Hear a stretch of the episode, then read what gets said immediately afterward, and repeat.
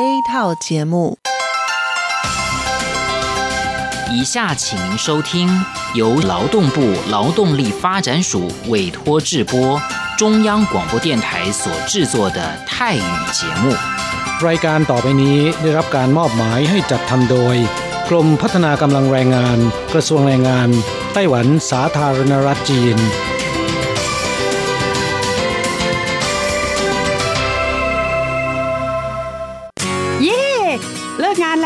เราไปคาราโอเกะกันเถอะ ฉันมีธุระ เธอไปกันเถอะ เอ๊ะนานที่ปีหน จะนัดไปร้องเพลงกัน หรือว่าเธอมีนัดกับชายหนุ่มจ้า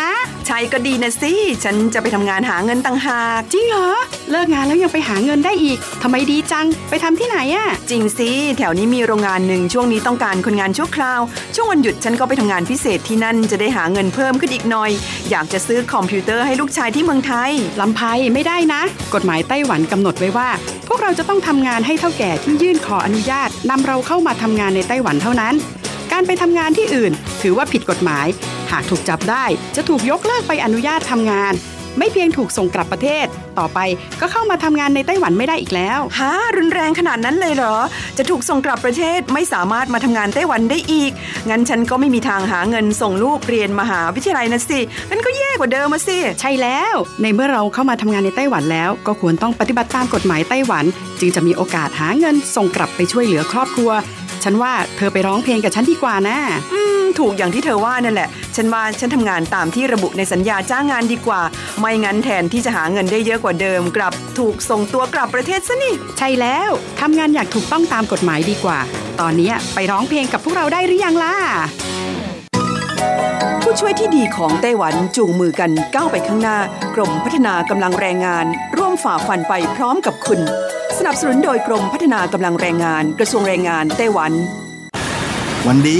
สัปดาห์ที่แล้วเธอไปไหนมาเหรอทำไมไม่เจอเลย ใช่ ฉันกลับเมืองไทยมา เพิ่งกลับมาเมื่อวานก่อนที่เอง แม่ดีจังเลย แต่ทำไมรีบกลับมาเร็วจังล่ะ ก็ต้องขอบคุณเท่าแก่ฉันละเท่าแก่ไปทำเรื่องให้ฉันเข้ามาทำงานไต้หวันอีกครั้ง โดยผ่านศูนย์บริการจ้างตรงของรัฐบาลไต้หวัน ฮะ การจ้างตรงคืออะไรเหรอทำยากไหม ไม่ยากเลย เท่าแก่บอกว่าสะดวกมาก แล้วก็ไม่ต้องผ่านบริษัทจัดหางาน ไม่เพียงประหยัดค่าในหน้าที่เมืองไทยนะทำให้ฉันเก็บเงินได้เพิ่มขึ้น ช่วยครอบครัวฉันมีชีวิตที่ดีขึ้นด้วย นอกจากนี้ฉันอยู่กับเท่าแก่มานาน คุ้นเคยกันดีการเดินเรื่องเข้ามาทำงานในไต้หวัน โดยวิธีการจ้างตรงเนี่ยยังทำให้ฉันได้ทำงานในสถานที่ที่คุ้นเคย ไม่ต้องเสียเวลาปรับตัวให้เข้ากับที่ทำงานใหม่ เท่าแก่ก็ไม่ต้องปวดหัว ว่าจะต้องเริ่มสอนคนใหม่ เป็นผลดีกับทุกฝ่ายเลยล่ะ แม่ดีจริง ๆ ผมเองสัญญาก็ใกล้ครบแล้วนะเนี่ย ต้องรีบกลับไปบอกข่าวดีให้เท่าแก่รู้แล้วล่ะ จะได้ให้เท่าแก่ไปติดต่อที่ศูนย์บริการจ้างตรง พื่อขอทำเรื่องให้ผมกลับมาทำงานไต้หวันใหม่ โดยวิธีจ้างตรงได้เลย แล้วก็จะต้องไปบอกข่าวนี้กับเพื่อนๆทุกคนให้ได้รู้กันด้วย ใช่ เรื่องดีๆ แบบนี้ต้องบอกต่อจะได้ไปใช้บริการกันเยอะ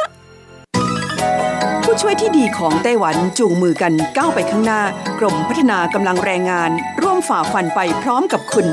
สนับสนุนโดยกรมพัฒนากำลังแรงงาน กระทรวงแรงงานไต้หวัน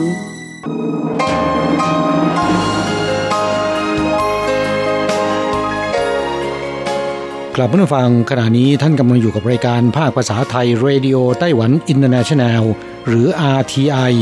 ออกกระจายเสียงจากกรุงไทเปไต้หวันสาธารณรัฐจีน เป็นประจำทุกวันนะครับ นอกจากรับฟังทางเครื่องรับวิทยุได้แล้ว ยังสามารถรับฟังรายการผ่านระบบออนไลน์ได้ที่ thai.rti.org.tw หรือที่ RTI Fanpage นะครับ ขอเชิญติดตามรับฟังรายการของเราได้ ตั้งแต่บัดนี้เป็นต้นไป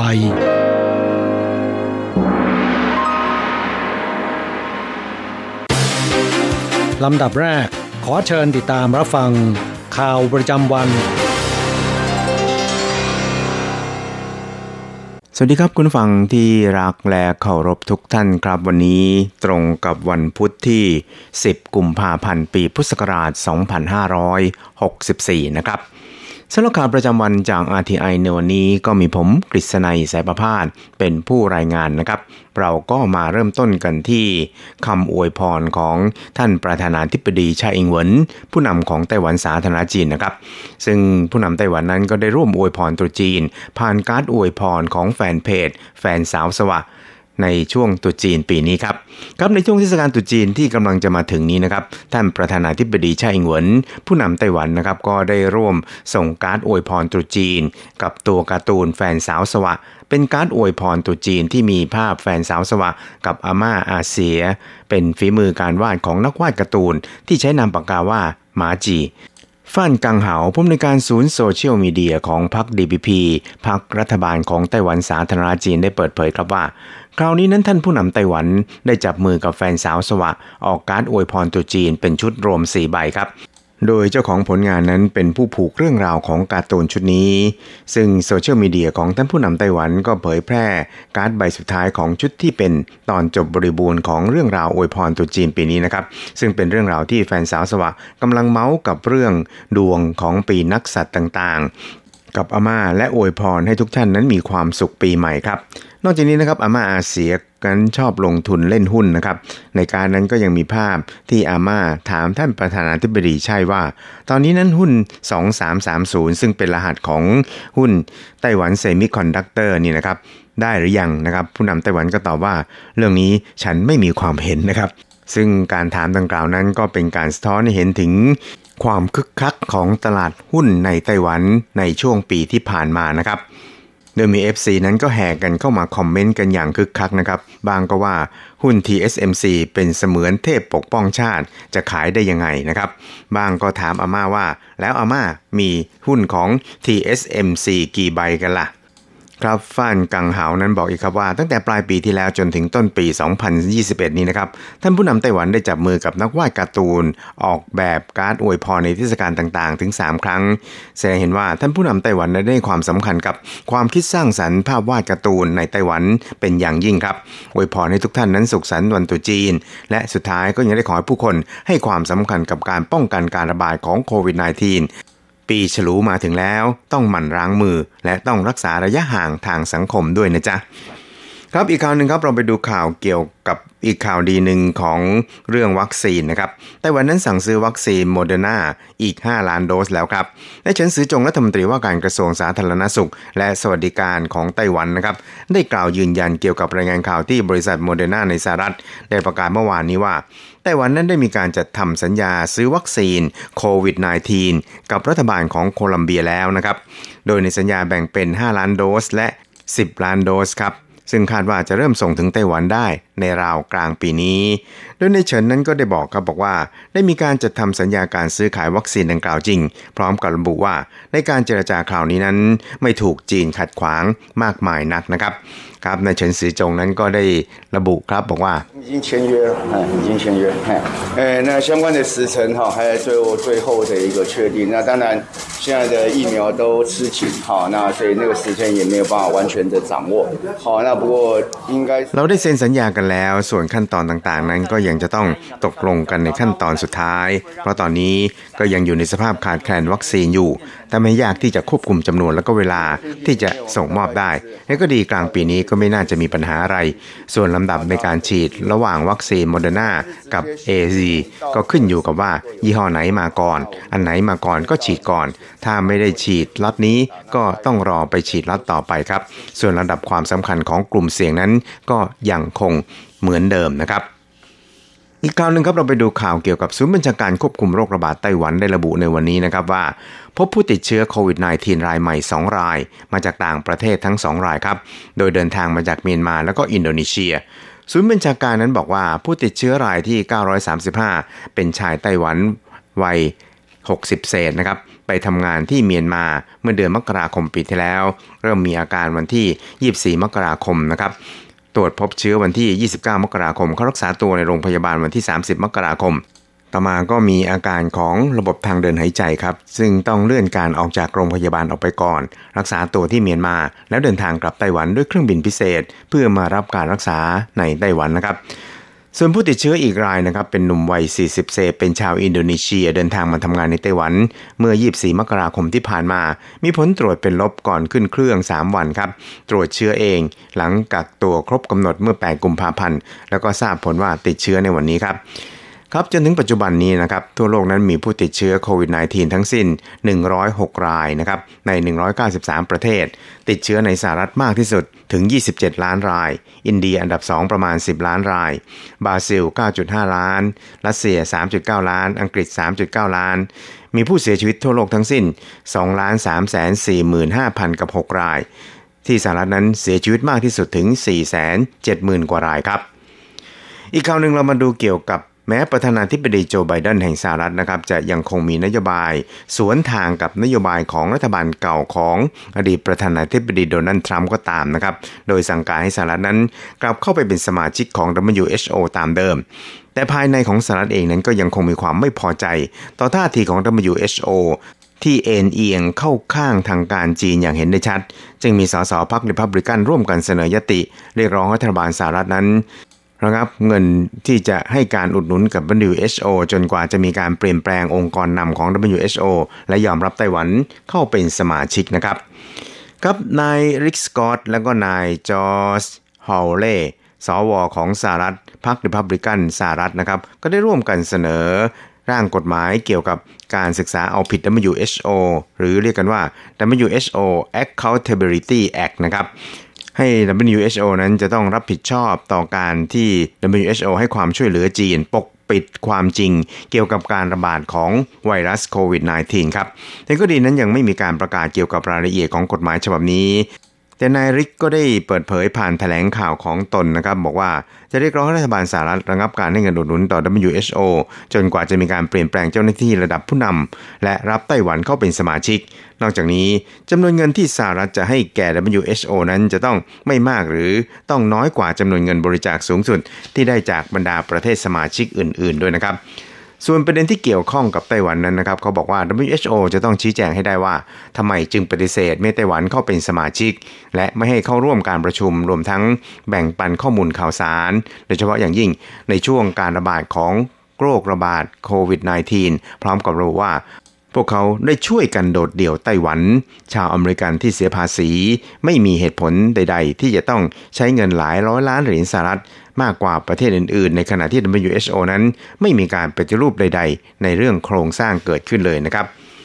อีกข่าวหนึ่งครับเราไปดูเกี่ยวกับสภาพอากาศในช่วงตรุษจีนกันบ้างครับครับวันนี้นะครับก็คือวันที่ 10 กุมภาพันธ์นั้นก็มีร่องความกดอากาศเคลื่อนตัวเข้าไต้หวันนะครับทำให้มีโอกาสฝนตกมากขึ้นเป็นลำดับ และตั้งแต่วันพรุ่งนี้เป็นต้นไปเนี่ยภาคกลางและภาคใต้จะมีอากาศค่อนข้างดี ส่วนภาคเหนือและตะวันออกนั้นจะมีฝนตกต่อเนื่องนะครับ แล้วก็ไปจนถึง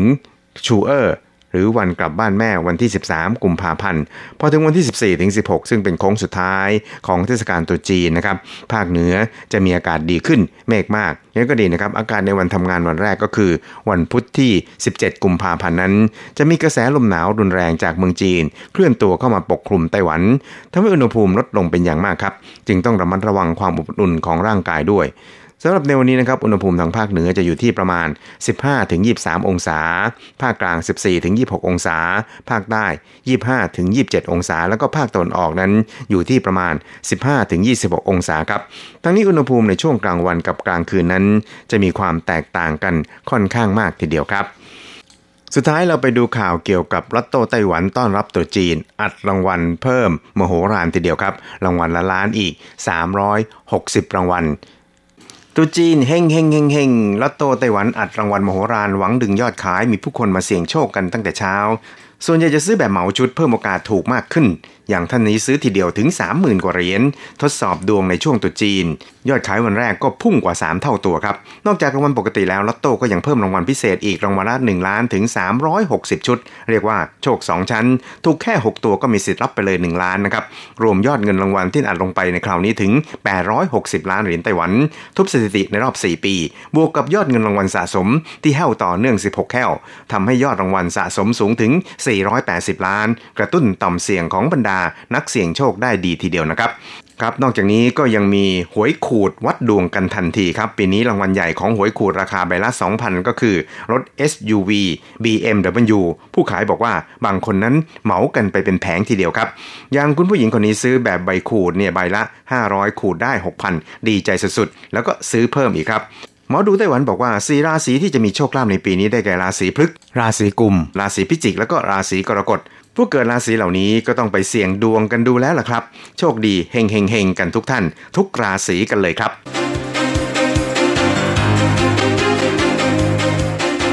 ต่อไปขอเชิญฟังข่าวต่างประเทศและข่าวจากเมืองไทยค่ะ สวัสดีค่ะ คุณผู้ฟังที่เคารพ ช่วงของข่าวต่างประเทศและข่าวในเมืองไทยรายงานโดยดิฉันกัญจยากริชยาคมค่ะ ข่าวต่างประเทศสำหรับวันนี้นั้นเริ่มจากข่าว วุฒิสภาสหรัฐ เริ่มการพิจารณาถอดถอนทรัมป์วุฒิสภาสหรัฐเริ่มการพิจารณาถอดถอนอดีตประธานาธิบดีโดนัลด์ทรัมป์เป็นรอบที่สองจากกรณีเหตุการณ์ผู้สนับสนุนทรัมป์บุกจู่โจมเข้าไปภายในอาคารรัฐสภา โดยสมาชิกวุฒิสภาลงมติด้วยคะแนนเสียง 56 ต่อ 44 สนับสนุนให้เดินหน้ากระบวนการถอดถอนทรัมป์ตามกระบวนการในรัฐธรรมนูญ แม้ว่าคณะทนายความของทรัมป์พยายามจะแก้ต่างโดยอ้างว่า ทรัมป์ไม่สามารถที่จะเข้าสู่กระบวนการถอดถอนโดยรัฐสภาได้ การลงมติดังกล่าวเกิดขึ้นก่อนที่กระบวนการหลักในการพิจารณาถอดถอนจะเริ่มขึ้นในวันนี้ โดยในการลงมตินั้น สมาชิกวุฒิสภาจากพรรครีพับลิกันของทรัมป์หันไปร่วมกับสมาชิกวุฒิสภาอีก 50 คนของพรรคเดโมแครตในการลงมติสนับสนุน ให้ดำเนินการถอดถอนทรัมป์ซึ่งในวุฒิสภาของสหรัฐพรรคเดโมแครตและพรรครีพับลิกันต่างมีสมาชิกเท่า ๆกัน แต่ผลการลงมตินี้แสดงให้เห็นว่า เป็นเรื่องที่เกือบเป็นไปไม่ได้ที่จะได้รับคะแนนเสียงมากเพียงพอ ในการที่จะลงมติถอดถอนทรัมป์เนื่องจากจะต้องได้คะแนนเสียงจากสมาชิกวุฒิสภาของพรรครีพับลิกันถึง 17 เสียง จึงจะเพียงพอที่จะได้คะแนนเสียง 2 ใน 3 ทั้งนี้โดนัลด์ทรัมป์ถือเป็นประธานาธิบดีของสหรัฐอเมริกาคนแรกในประวัติศาสตร์ ที่ถูกพิจารณาถอดถอนถึงสองครั้ง โดยเมื่อปีที่แล้วเคยถูกพิจารณาถอดถอนมาแล้วครั้งหนึ่ง จากข้อกล่าวหาใช้อำนาจในทางมิชอบ แต่ก็สามารถรอดพ้นจากการลงมติของวุฒิสภา และเขายังเป็นคนแรกในประวัติศาสตร์ ที่ถูกพิจารณาถอดถอนหลังจากพ้นตำแหน่งไปแล้ว ข่าวต่อไป องค์การอนามัยโลกชี้ ต้นกำเนิดโควิด -19 ไม่น่ามาจากห้องแลบในอู่ฮั่น ดรปีเตอร์ เบนเอมบาเรกหนึ่งในคณะผู้เชี่ยวชาญขององค์การอนามัยโลกหรือ WHO ถูกส่งเข้าไปในจีนแผ่นดินใหญ่ เพื่อสืบหาต้นตอของเชื้อโควิด -19 ได้แถลงข่าวเปิดเผยรายละเอียดแรกในการสืบสวน ระบุว่า มีโอกาสน้อยมากที่ต้นต่อการระบาดของเชื้อไวรัสโคโรนาสายพันธุ์ใหม่ที่ทำให้ป่วยเป็นโรคโควิด -19 จะหลุดออกมาจากห้องทดลองในเมืองอู่ฮั่น ซึ่งเป็นเมืองแรกที่เชื้อไวรัสตัวนี้ปรากฏขึ้นบนโลก ตามทฤษฎีสมคบคิดที่แพร่กระจายอยู่ในขณะนี้ แต่น่าจะมีที่มาจากการติดต่อจากสัตว์สู่มนุษย์มากกว่า ด้านดรเหลียงว่านเหนียน หัวหน้าแผนกโควิด -19 ของคณะกรรมาการสุขภาพแห่งชาติของจีน ผู้นำทีมสืบสวนฝั่งจีนแผ่นดินใหญ่แถลงข่าวร่วมกับดรเอมบาเรกกล่าวว่า จากข้อมูลเบื้องต้น ไวรัสโคโรนาสายพันธุ์ใหม่ดังกล่าวอาจแพร่กระจายนานหลายสัปดาห์แล้ว ก่อนที่จะถูกพบในเมืองอู่ฮั่น แต่ยังไม่พบหลักฐานว่า ไวรัสตัวนี้แพร่กระจายในเมืองอู่ฮั่นก่อนเดือนธันวาคม 2562 ต่อไปขอเชิญคุณผู้ฟังรับฟังข่าวในเมืองไทยค่ะ ไทยพบผู้ติดเชื้อโควิดรายใหม่ 157 ราย อายุน้อยสุดแค่ 2 วัน นายแพทย์ทวีสินวิษณุโยธิน โฆษกศูนย์บริหารสถานการณ์การแพร่ระบาดโควิด -19 หรือสอบคแถลงสถานการณ์โควิด -19 ในประเทศไทย พบผู้ติดเชื้อรายใหม่ 157 ราย แบ่งเป็นติดเชื้อในประเทศ 144 ราย ติดเชื้อจากต่างประเทศ 13 ราย ผู้ติดเชื้อยืนยันสะสม 23,903 ราย หายป่วยแล้ว 18,914 ราย เสียชีวิตเพิ่ม 1 ราย ยอดเสียชีวิตสะสม 80 ราย สำหรับผู้เสียชีวิตหนึ่งรายเป็นหญิงไทยอายุ 65 ปี มีโรคประจำตัวเป็นมะเร็งกล่องเสียง และมีภาวะไตวายเรื้อรังระยะสุดท้าย รวมถึงมีไขมันในเลือดสูง มีประวัติสัมผัสผู้ติดเชื้อในครอบครัวมาจากจังหวัดสมุทรสาคร ซึ่งสมาชิกในครอบครัวนี้พบติดเชื้อ 5 คนจาก 8 คน สถิติผู้ป่วยรายใหม่สูงสุดยังคงอยู่ที่จังหวัดสมุทรสาคร 132 ราย โดยสถิติใหม่ พบเด็กทารกหญิงอายุ 2 วันติดเชื้อด้วย รองลงมาคือกรุงเทพมหานคร 8 ราย สมุทรสงคราม 3 ราย และมหาสารคาม 1 ราย ต่อไปเป็นอัตราแลกเปลี่ยนประจำวันพุธที่ 10 กุมภาพันธ์ พุทธศักราช 2564 อ้างอิงจากธนาคารกรุงเทพสาขาไทเป โอนเงิน 10,000 บาทใช้เงินเหรียญไต้หวัน 9,580 เหรียญ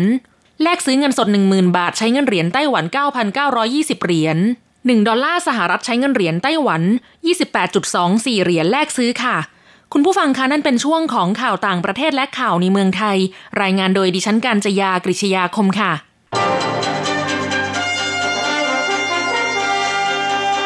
ท่านกำลังรับฟังรายการภาคภาษาไทย Radio Taiwan International หรือ RTI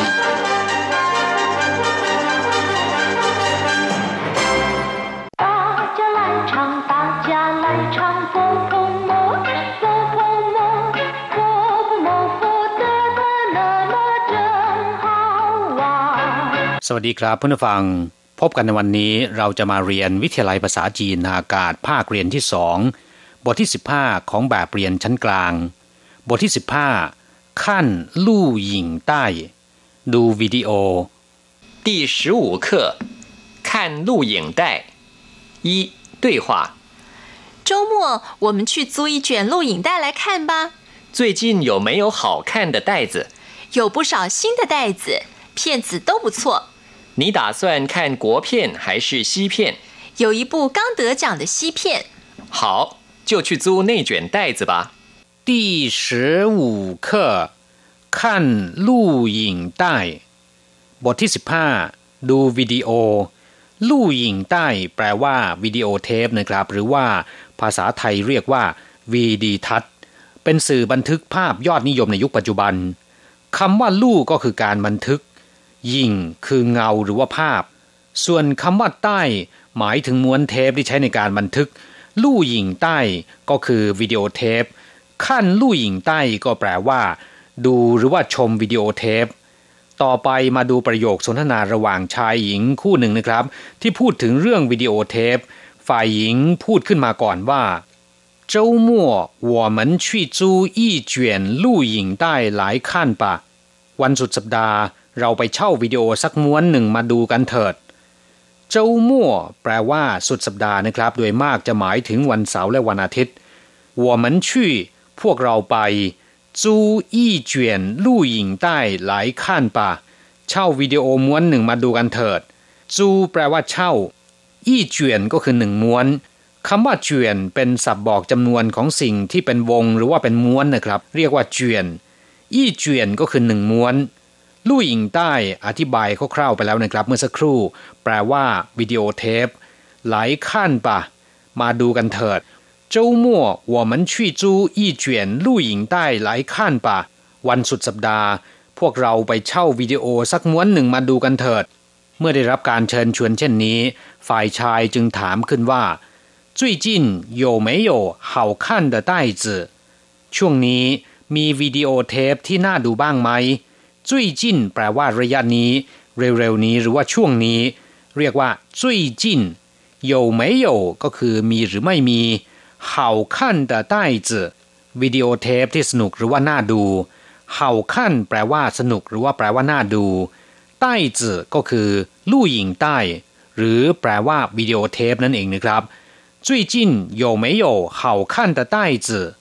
ระยะนี้มีวิดีโอเทปที่สนุกสนุกน่าดูหรือไม่ 有不少新的袋子片子都不错มีวิดีโอเทปใหม่ๆหลายเรื่อง ล้วนแต่น่าดูทั้งนั้น有不少新的袋子มีวิดีโอเทปใหม่ๆไม่น้อย หรือมีวิดีโอเทปใหม่ๆหลายเรื่องผู้เฉาแปลว่าไม่น้อย หรือแปลว่ามากนั่นเอง有不少新的袋子มีวิดีโอเทปใหม่ๆหลายเรื่อง片子都不错 หนังแต่ละเรื่องล้วนแล้วแต่ดีๆ ทั้งนั้นเพี้ยนจืในที่นี้หมายถึงหญิงเพี้ยน ซึ่งแปลว่าภาพยนตร์ หรือหนังนะครับเพี้ยนจื都不错แต่ละเรื่องล้วนแล้วแต่เป็นภาพยนตร์ดีๆ ทั้งนั้น你打算看国片还是西片คุณคิดจะดูหนังจีนหรือว่าหนังฝรั่งคำว่าตาส่วนแปลว่าคิด แปลว่าวางแผน你打算看ก็คือคุณคิดจะดู国片还是西片หนั งจีนหรือว่าหนังฝรั่ง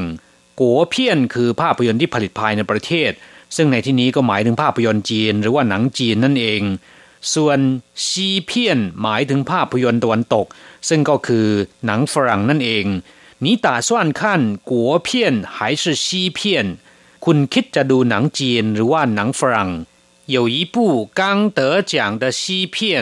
มีหนังฝรั่งที่เพิ่งจะได้รับรางวัลเรื่องหนึ่ง 有一部ก็คือมีอยู่เรื่องหนึ่งกังเต๋อจียงเพิ่งจะได้รับรางวัล เต๋อจียงแปลว่าได้รับรางวัลคำว่าเต๋อแปลว่าได้รับจียงก็คือรางวัล เต๋อจียงก็คือได้รับรางวัล 有一部刚得奖มีเรื่องหนึ่งที่เพิ่งจะได้รับรางวัลเตอร์ซีเพียนภาพยนตร์ฝรั่ง有一部刚得奖的西片มีภาพยนตร์ฝรั่งที่เพิ่งได้รับรางวัลเรื่องหนึ่ง好 就去租内卷袋子吧ตกลงถ้าอย่างนั้นเช่าวิดีโอม้วนนั้นก็แล้วกัน好แปลว่าตกลงหรือว่าโอเคนะครับ就去租内卷袋子吧งั้นเช่าวิดีโอม้วนนั้นก็แล้วกันครับผู้ฟังหลังจากทราบความหมายของประโยคสนทนาในบทนี้แล้วนะครับ ต่อไปขอให้พลิกไปที่หน้า 64 ของแบบเรียน เราจะไปเรียนรู้คำศัพท์ใหม่ๆ ในบทเรียนนี้ ศัพท์คำที่หนึ่งชิน แปลว่าใหม่ ซึ่งมีความหมายตรงข้ามกับคำว่าจิ้วที่แปลว่า เก่า เช่น ชินเหนียนก็คือปีใหม่ จิ้วเหนียนก็คือปีเก่า ชินสิไดแปลว่ายุคใหม่ หรือสมัยใหม่จิ้วสิไดก็คือยุคเก่า สมัยเก่า ชินเหนียงแปลว่าเจ้าสาว หรือหญิงที่แต่งงานใหม่ เรียกว่า ชินเหนียงส่วนเจ้าบ่าวหรือว่าชายที่แต่งงานใหม่นะครับ เรียกว่า ชินหลัง ชินฮวนก็คือเพิ่งจะแต่งงานหรือแต่งงานใหม่เรียกว่า ชินฮวนศัพท์คำที่สองเจียนใต้จือคำว่าใต้จือหมายถึงสายหรือว่าของที่มีลักษณะคล้ายๆ กับสายนะครับ วิดีโอเทปเนี่ยมีลักษณะเป็นเทปยาว ม้วนเป็นวงกลม เพราะฉะนั้นภาษาจีนเรียกวิดีโอเทปว่า ลู่หยิงใต้ หรือเรียกย่อว่าใต้จือ ส่วนคำว่าเจียนก็คือสับบอกจำนวนสำหรับสิ่งของที่เป็นม้วนหรือว่าลักษณะกลมๆนะครับยี่เจียนลู่หยิงใต้ก็คือวิดีโอเทปหนึ่งม้วนศัพท์คำต่อไป ลู่หยิงใต้ อธิบายคร่าวๆไปแล้วนะครับ แปลว่าวิดีโอเทปซึ่งเป็นสื่อชนิดหนึ่งที่ใช้บันทึกภาพ เช่นภาพยนตร์หรือว่าหนังสารคดีนะครับ ซึ่งภาษาไทยเรียกว่าวิดีทัศน์ แต่มักจะนิยมเรียกทับศัพท์ตามภาษาอังกฤษว่าวิดีโอ หรือวิดีโอเทปนะครับ ถ้าเป็นเทปคาสเซ็ตที่ใช้บันทึกเสียง ในภาษาจีนจะเรียกว่า ลู่ยิงใต้ เพื่อนผู้ฟังอย่าจำสับสนนะครับคำว่า 录影带 แปลว่าวิดีโอเทป ถ้าเป็นลู่ยิงใต้ แปลว่าม้วนเทปคาสเซ็ตศัพท์คำต่อไป กัวเพี้ยน แปลกันตรงๆว่าภาพยนตร์ที่ผลิตภายในประเทศ ในภาษาจีน กัวเพี้ยนก็หมายถึงภาพยนตร์จีน แต่ถ้าเป็นคนไทยพูดคำนี้บ้าง ก็หมายถึงภาพยนตร์ไทยคำว่ากัวแปลว่าประเทศ แปลว่ารัฐะของประเทศหรือว่าของรัฐ เช่น กัวฉันเชอก็หมายถึงรถยนต์ที่ผลิตภายในประเทศ กัวฉันหัวสินค้าที่ผลิตในประเทศ ส่วนคำว่าเพี้ยนย่อมาจากคำว่าหยิงเพี้ยน แปลว่า ฟิล์มภาพยนตร์ กัวเพี้ยนก็คือภาพยนตร์ที่ผลิตหรือว่าสร้างในประเทศ ในที่นี้ก็หมายถึงภาพยนตร์จีนนั่นเอง ศัพท์คำต่อไปซีเพียน แปลว่าภาพยนตร์ฝรั่ง หรือว่าหนังฝรั่งคำว่าซีแปลว่าทิศตะวันตก ชาวจีนจะเรียกสิ่งของที่เกี่ยวข้องกับตะวันตก โดยมีคำว่าซีนำหน้าอย่างเช่นว่าซีฟัง หมายถึงประเทศในแถบยุโรปและก็อเมริกาซีชันก็คืออาหารของชาวตะวันตกซีเตียน แปลว่าขนมเค้กของชาวตะวันตก ซีชื่อก็หมายถึงแบบของชาวตะวันตก เช่นซีชื่อฝูจวงก็หมายถึงเสื้อผ้าแบบตะวันตก แต่ถ้าเป็นซีเย่าหมายถึงยาแผนปัจจุบันซีเพียนก็คือภาพยนตร์ฝรั่งหรือหนังฝรั่งจากประเทศตะวันตกนะครับ อย่างเช่น จากฮอลลีวูดเป็นต้นศัพท์คำต่อไป หลิวสิง แปลว่ากระแสนิยม เช่น หลิวสิงเกอฉีก็คือเพลงฮิตที่กำลังได้รับความนิยม หลิวสิงฝูชื่อก็คือเสื้อผ้าพรที่ได้รับความนิยม แต่ถ้าเป็นหลิวสิงการเมาแล้วล่ะก็ หมายถึงไข้หวัดที่กำลังระบาดนะครับศัพท์คำต่อไปเฉียนจาแปลว่าทั้งครอบครัวคำว่าเฉียนแปลว่าทั้งหมดจาแปลว่า ครอบครัวหรือว่าบ้านเฉียนจาก็หมายถึงทั้งบ้านหรือว่าสมาชิกทั้งหมดในครอบครัว เรียกว่าเฉียนจา กลับนึกฟังหลังจากเรียนภาษาจีนผ่านไปแล้วขอให้นำไปหัดพูดบ่อยๆ เราจะกลับมาพบกันใหม่ในบทเรียนหน้า สวัสดีครับ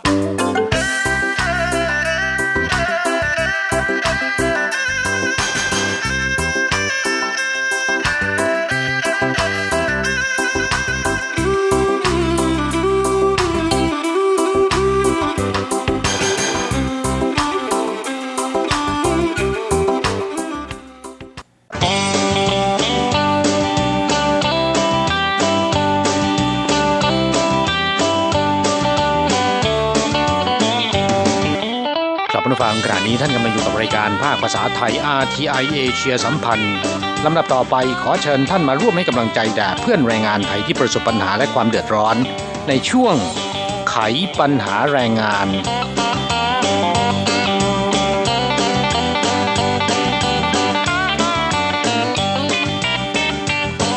ครับช่วงนี้เป็นช่วงหยุดยาวเทศกาลตรุษจีนนะครับ ซึ่งหยุดตั้งแต่วันที่ 10 ถึงวันที่ 16 กุมภาพันธ์นี้นะค่ะปีนี้เนี่ยวันหยุดช่วงตรุษจีนรู้สึกว่าจะน้อยกว่าทุกปีนะคะครับมีเพียง 7 วันเท่านั้นนะครับ ปกติจะหยุดประมาณ 9 วันนะค่ะ เพราะว่าที่ผ่านมานั้นมักจะหยุดคาบเกี่ยววันเสาร์อาทิตย์ 2 สัปดาห์พอดีนะคะแต่ว่าปีนี้เนี่ยคาบเกี่ยวแค่เสาร์อาทิตย์ แค่สัปดาห์เดียวเท่านั้นก็เลยได้วันหยุดน้อยเป็นพิเศษ 7 วันเนี่ยก็ถือว่าหยุดยาว พอสมควรนะครับค่ะและช่วงเทศกาลตรุษจีนที่มีการหยุดยาวถึง 7 วันนี้ มีเรื่องที่น่าเป็นห่วงมาเตือนเพื่อนแรงงานไทยนะครับ โดยเฉพาะเรื่องของเมาแล้วขับนะ คนงานไทยหลายคน ได้เลิกฉลองเทศกาลตรุษจีนด้วยการดื่มสุรานะครับ เมาทั้งวันนะค่ะเมาแล้วไม่ว่านะครับ ยังขับขี่จักรยานไฟฟ้า โดยคิดว่าคงจะไม่โชคร้ายถูกตำรวจจับนะค่ะมีเยอะเลยทีเดียวนะครับที่โดนจับแล้วก็มาเสียใจภายหลังว่าต้องจ่ายค่าปรับหลายหมื่น นอกจากเตือนเรื่องเมาแล้วขับแล้วนะครับ ในรายการของเราในวันนี้ก็ยังมีเรื่องการแต่งรถจักรยานไฟฟ้านะ ซึ่งมีการแต่งเหมือนกับบิ๊กไบค์เลยทีเดียวค่ะชาติที่นิยมแต่งมากสุดคือฟิลิปปินส์รองลงมาคือไทยนะครับ โอ้ค่ะ สักครู่จะนำมาเล่าให้ฟังกัน ค่ะเห็นมีสื่อในไต้หวันหลายสำนักนะคะทั้งสื่อทีวี แล้วก็สื่อหนังสือพิมพ์เนี่ยเขาเห็นเป็นเรื่องแปลกนะคะมีการนำเสนอกันรายการของเราก็อยากจะนำมาคุยให้ฟังบ้างว่าจริง ๆ แล้ว การแต่งรถทำนองนี้นั้น มันมีข้อดีข้อเสียยังไงบ้างนะคะครับพูดถึงเรื่องจักรยานไฟฟ้าก่อนนะครับ ในปัจจุบันเนี่ยเนื่องจากว่าราคาถูกแล้วก็ไม่ต้องสอบไปขับขี่นะฮะก็กลายเป็นยานพาหนะที่ได้รับความนิยมจากแรงงานต่างชาติเป็นอย่างมาก จากสถิติของกระทรวงคมนาคมไต้หวันพบว่า ณ สิ้นปี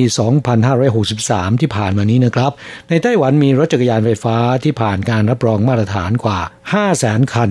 ที่วิ่งอยู่บนท้องถนนนะ โอ้ยไม่น้อยเลยทีเดียวนะคะครับ ในจำนวนนี้มีไม่น้อยที่เจ้าของเป็นคนงานต่างชาตินะครับ โดยเฉพาะคนงานเวียดนามรู้สึกว่าจะใช้กันเยอะมากนะอาจจะเป็นเพราะว่าจำนวนคนของเขาก็เยอะด้วยนะคะ ครับมีร้านขายรถจักรยานไฟฟ้า สำหรับชาวเวียดนามโดยเฉพาะเจ้าของก็เป็นคนเวียดนามนะแหมค่ะ ค้าขายกันเองนะคะครับและจากการที่รถจักรยานไฟฟ้าเนี่ยเพิ่มมากขึ้น ก็ทำให้เกิดอุบัติเหตุกันมากมายนะครับค่ะ จากสถิติของกระทรวงคมนาคมไต้หวันนะคะเมื่อปี 2561 เนี่ยเขาบอกว่าอุบัติเหตุที่เกิดกับรถจักรยานไฟฟ้าเนี่ยนะคะมีมากถึง 2,330 คดี แล้วก็ทำให้คนเสียชีวิตถึง 10 คน บาดเจ็บอีก 3,292 คนโอ้ยนี่เยอะพอสมควรเลยนะคะเนี่ยครับนั่นเป็นข้อมูลของปี 2561 นะครับ แต่สำหรับของปี 2563 เพิ่มขึ้น 2-3 เท่าตัวนะทำไมมันถึงเกิดอุบัติเหตุล่ะครับเขาขับด้วยความเร็วสูงหรือไง สาเหตุสำคัญมาจากการขับขี่จักรยานไฟฟ้าเนี่ยไม่ต้องสอบใบขับขี่ เพราะฉะนั้นความรู้ในเรื่องการจราจร ก็จะสู้คนที่มีใบขับขี่ไม่ได้นะค่ะ และที่สำคัญอย่างถ้าเป็นคนงานไทยเนี่ยนะคะปกติแล้วการจราจรของไต้หวันก็ไม่เหมือนกับเมืองไทยอยู่แล้วนะคะของไทยเราชิดซ้ายของไต้หวันนั้นชิดขวา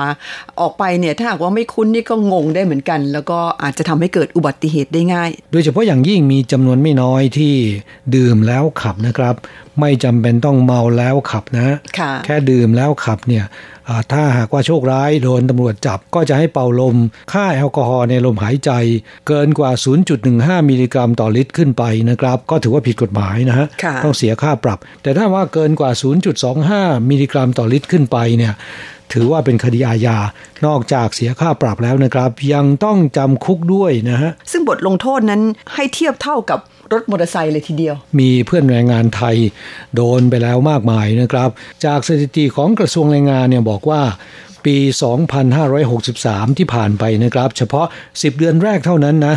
มีแรงงานต่างชาติที่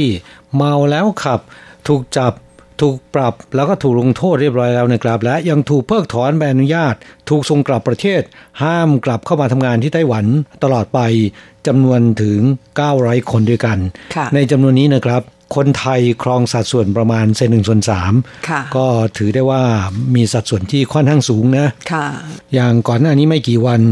ได้ยินบริษัทจ้างงานรายหนึ่งเล่าให้ฟังว่า ปวดหัวกับคนงานไทยรายหนึ่งนะครับ เพิ่งจะถูกจับเมาแล้วขับ ช่วงเดือนสิงหาคมปี 2563 ที่ผ่านมานี้ต้องเสียค่าปรับ 70,000 กว่าเหรียญนนะฮะ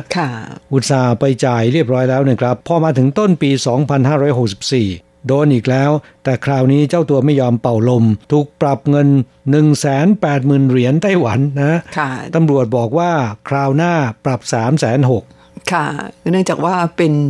ผู้ที่ทำผิดซ้ำในคดีเมาแล้วขับนั่นเองนะคะ ครับคนงานไทยรายนี้ เสียดายเงินไม่ยอมจ่ายค่าปรับ จะใช้วิธีแอบหนีกลับประเทศก็ไม่สามารถทำได้ เพราะว่าถูกสกัดกั้นไว้ที่สนามบินเรียบร้อยแล้ว เพราะฉะนั้นบริษัทจ้างงานยังถามว่าทำยังไงดีนะ คนงานไทยที่ถูกลงโทษเสียค่าปรับ แล้วไม่ยอมไปจ่ายค่าปรับนะครับ เมื่อครบสัญญาแล้วในจ้างก็ไม่สามารถว่าจ้างต่อไปได้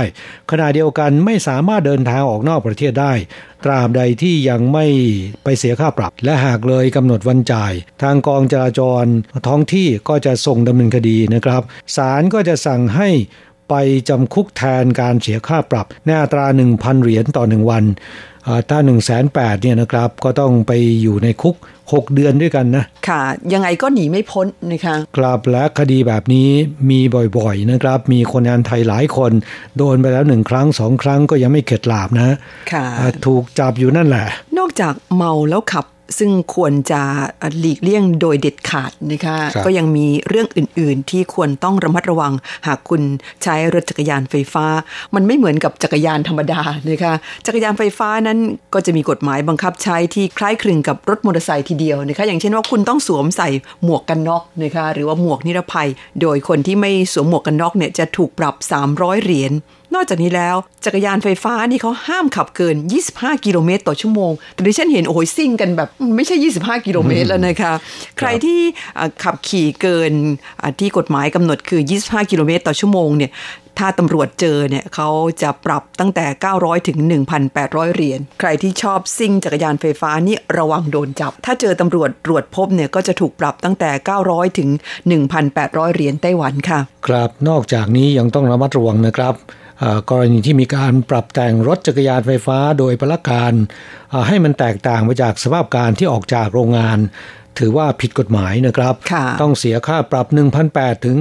5,400 เหรียญไต้หวัน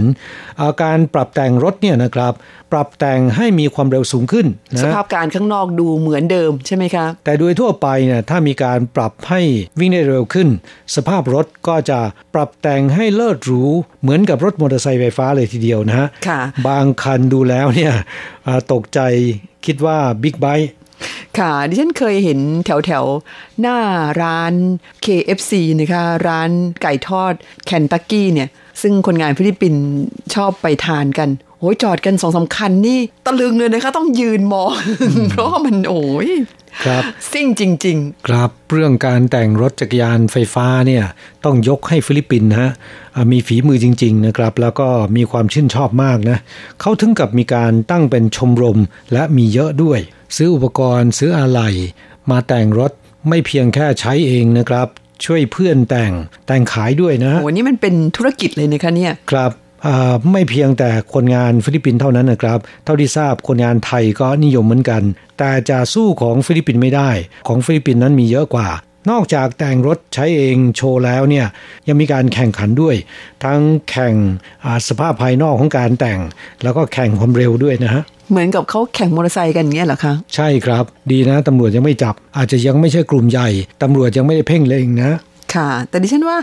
นี่เขาแต่งกันเป็นแบบธุรกิจเป็นกิจการอย่างหนึ่งเลยนะคะ รอดหูรอดตาตำรวจไปได้ยังไง ครับครับไม่ทราบว่าเพื่อนผู้ฟังเพื่อนแรงงานไทย เคยเห็น รถจักรยานไฟฟ้าที่แต่งแล้วหรือยังนะครับ บางคันดูแล้วเนี่ยไม่น่าเชื่อว่าเป็นรถจักรยานไฟฟ้านะ เหมือนกับมอเตอร์ไซค์แล้วก็บางคันนี่โอ้โหรู้กว่ามอเตอร์ไซค์ทั่ว ๆ ไปด้วยซ้ำนะคะท่านที่อยากจะดูหน้าค่าตาของรถแต่งของคนงานฟิลิปปินส์และคนไทยนะครับ ดูจากในเว็บไซต์เราได้นะ ค่ะ เดี๋ยวนำภาพมาลงให้ชมกันนะคะ แต่ก็ขอเตือนว่ามันเป็นสิ่งที่ผิดกฎหมายนะคะถ้าหากว่าตำรวจเขาตั้งด่านแล้วก็ตรวจจับตรวจพบเนี่ยถูกปรับนะคะ อย่างที่ที่ฉันเรียนไป 1,800 ถึง 5,400 เหรียญครับที่สำคัญคือรถจักรยานไฟฟ้าที่ถูกปรับแต่งแล้วนะครับ ความเร็วสูงขึ้น มันจะมีความเสี่ยงในเรื่องของเกิดอันตรายมากขึ้นนะค่ะ อันนี้ก็ให้พิจารณาดูนะครับ และจากการที่รถจักรยานไฟฟ้ามีคนใช้มากยิ่งขึ้นนะคะแล้วก็เริ่มมีปัญหาเพิ่มมากขึ้นเรื่อยๆเนี่ยกระทรวงคมนาคมไต้หวันจึงพยายามที่จะหาทางควบคุม โดยเฉพาะอย่างยิ่งจะมีการเพิ่มป้ายทะเบียนรถนะคะจะได้ควบคุมกันง่ายขึ้น ซึ่งตอนนี้เนี่ยกำลังแก้ไขกฎหมายอยู่ คาดว่าก็คงจะมีการพิจารณาแล้วก็นำออกมาใช้ในเร็วๆนี้นะคะครับจากเดิมไม่ต้องมีป้ายทะเบียนนะครับ แต่ต่อไปต้องมีป้ายทะเบียนแล้วนะฮะ ส่วนเรื่องของใบอนุญาตขับขี่ต้องไปสอบไหม ตอนนี้ทางกระทรวงคมนาคมบอกว่ายังไม่ได้พิจารณาถึงจุดนั้นนะครับ ค่ะกระนั้นก็ตามนะคะการขับขี่ยวดยานพาหนะบนท้องถนนเนี่ยมันมีอันตรายแฝงอยู่นะคะเพราะฉะนั้นควรจะต้องขับขี่ด้วยความระมัดระวัง และที่ต้องเน้นย้ำก็คือ อย่าดื่มสุราแล้วมาขับขี่นะคะไม่เฉพาะรถจักรยานไฟฟ้าเท่านั้นนะครับจักรยานแบบดั้งเดิมที่ใช้เท้าปั่น ก็ต้องระมัดระวังนะ ค่ะ ช่วงนี้เราจะพักกันสักครู่หนึ่งค่ะ มาฟังเพลงกันสักหนึ่งเพลงแหมพูดถึงเรื่องจักรยานดิฉันเลยนึกถึงเพลงนี้ จักรยานคนจนค่ะ เป็นเพลงลูกทุ่งเก่าๆ แต่ว่าที่เปิดกันในวันนี้นั้นเป็นผลงานของปู่พงศิษฐ์คำพี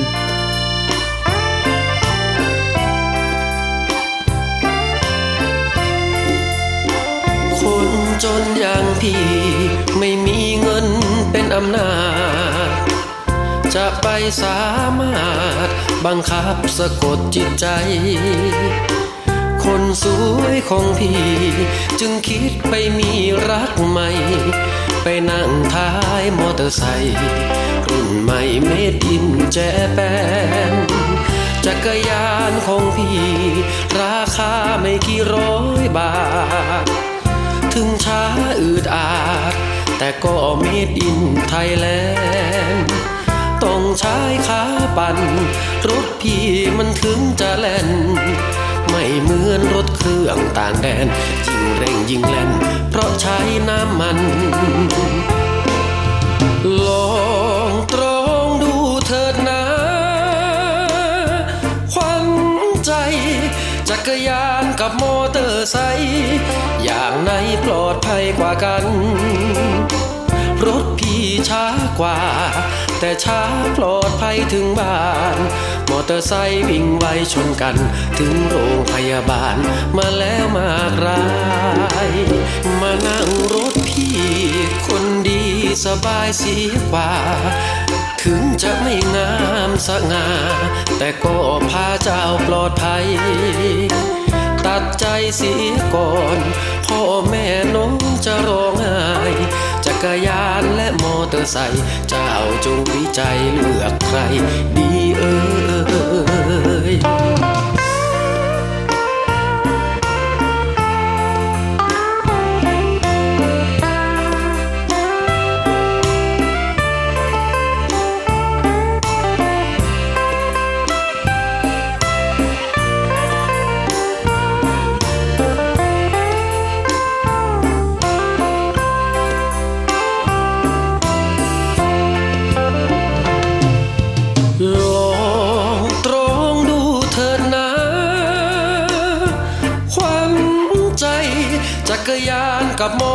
อร์ไซค์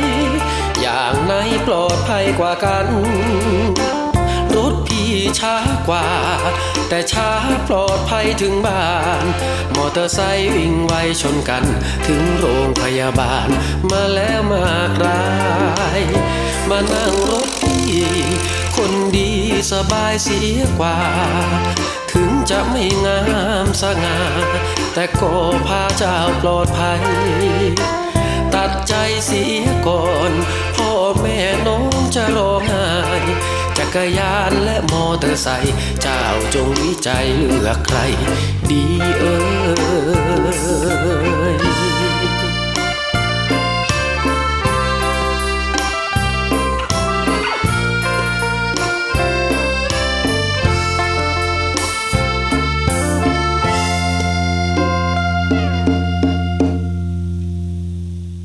ครับช่วงนี้มาตอบจดหมายของเพื่อนผู้ฟังนะครับ ที่ถามเข้าสู่รายการ บางคนก็ใช้วิธีอีเมลเข้ารายการ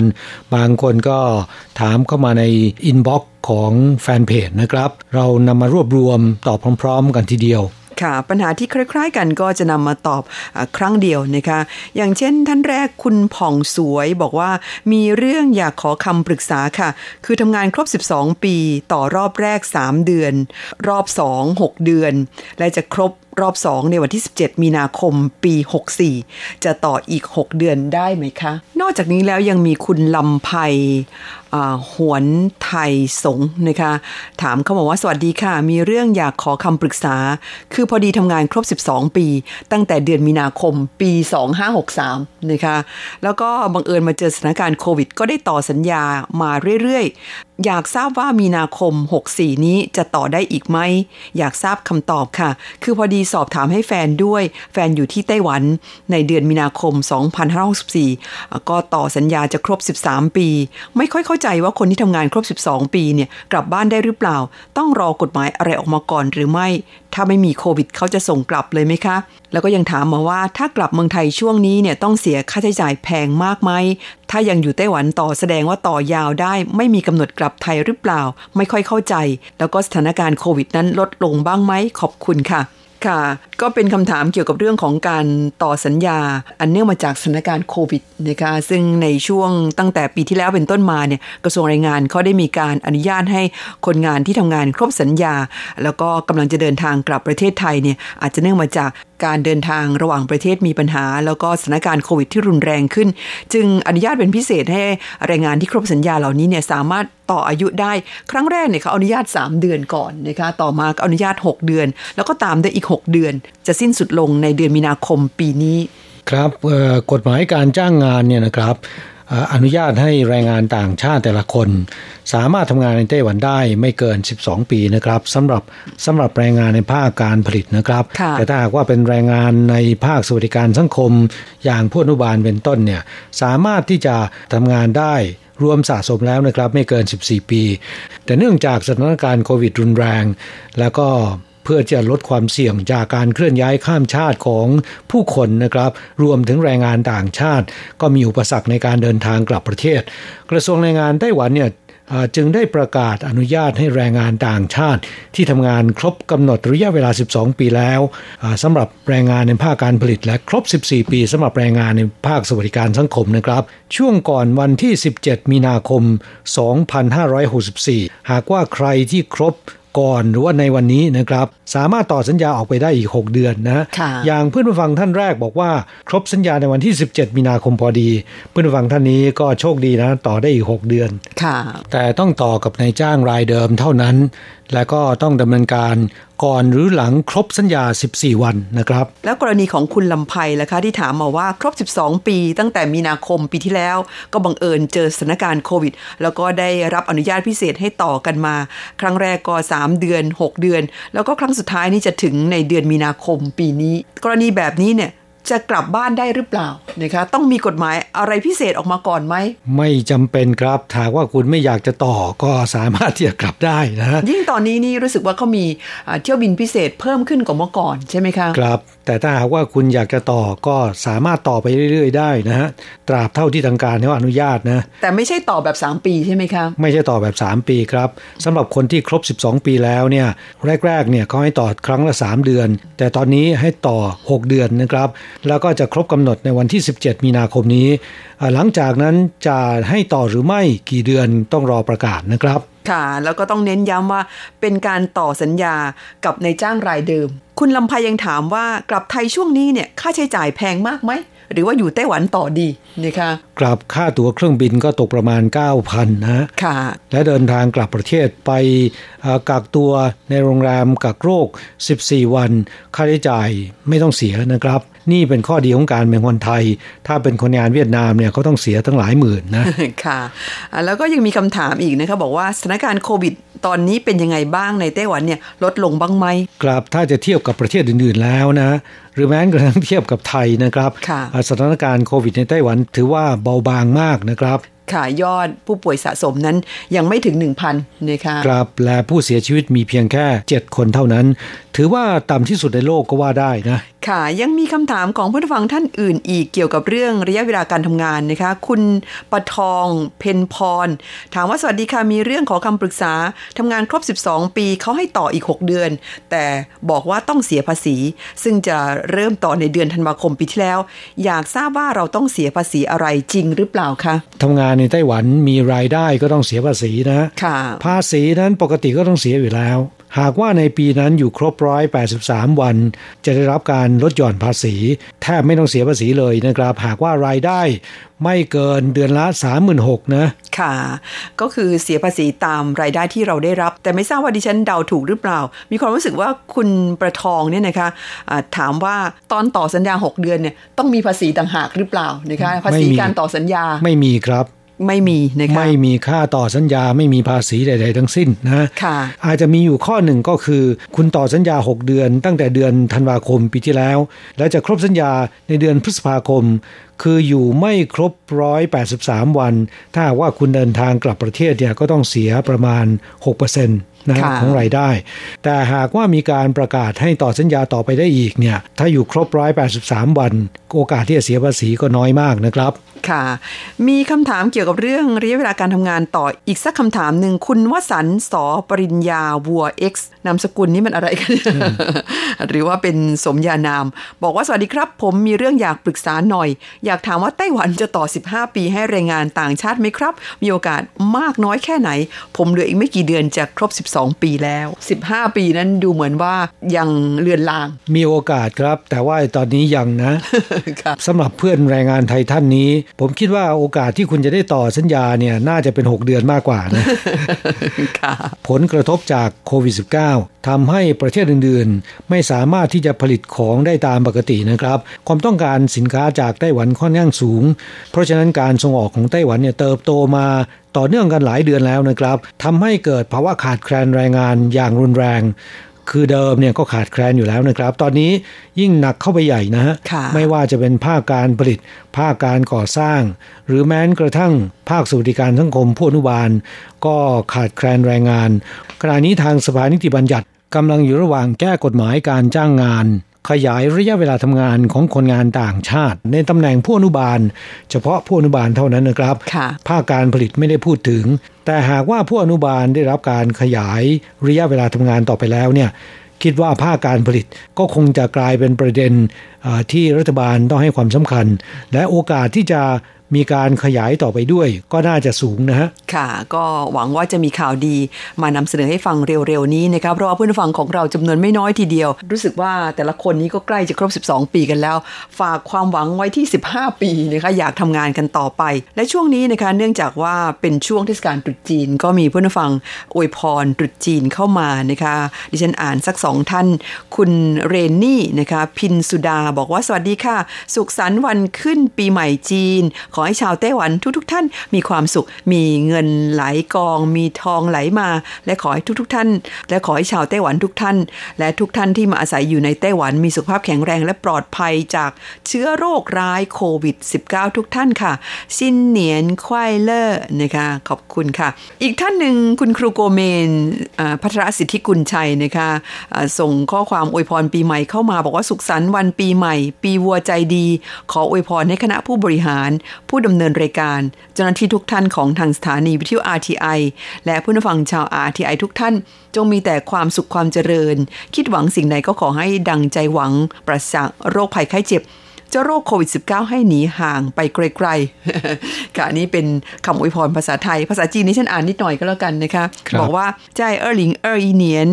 牛福新春即将到来，我祝福中央广播电台的各位长官、各位主持人、各位职员以及中央广播电台的听众朋友们身体健康，新年快乐！看来二零二一年仍要持续防疫。 不能大意，希望大家有铁牛般的精神，保持健壮如牛的 ถีพ่อโอ้โห ครับ ขอให้อึดเหมือนวัวนะ ทนเหมือนควาย ขอบคุณสำหรับคำอวยพรปีใหม่นะคะของเพื่อนผู้ฟังค่ะ แล้วก็ช่วงท้ายสุดของรายการวันนี้เนี่ย เราก็จะจากกันด้วยเพลงที่เกี่ยวกับตรุษจีนจากชัยนาดอลค่ะ ครับ เพลงที่ชื่อว่า Happy New Year นะ จากนั้นเราจะกลับมาพบกันใหม่ที่เก่าเวลาเดิมในสัปดาห์หน้าสำหรับวันนี้ สวัสดีครับ สวัสดีค่ะ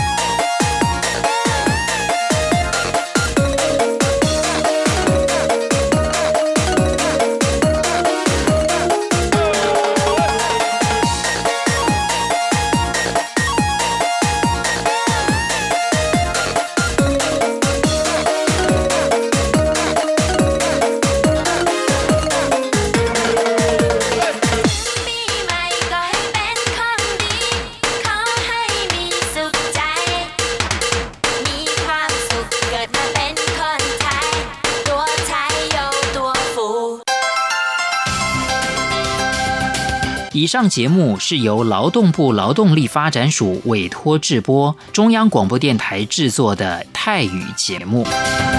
ที่ท่านรับฟังจบลงไปแล้วนั้นเป็นรายการที่ได้รับมอบหมายให้จัดทำโดย กรมพัฒนากำลังแรงงาน กระทรวงแรงงาน ไต้หวันสาธารณรัฐจีน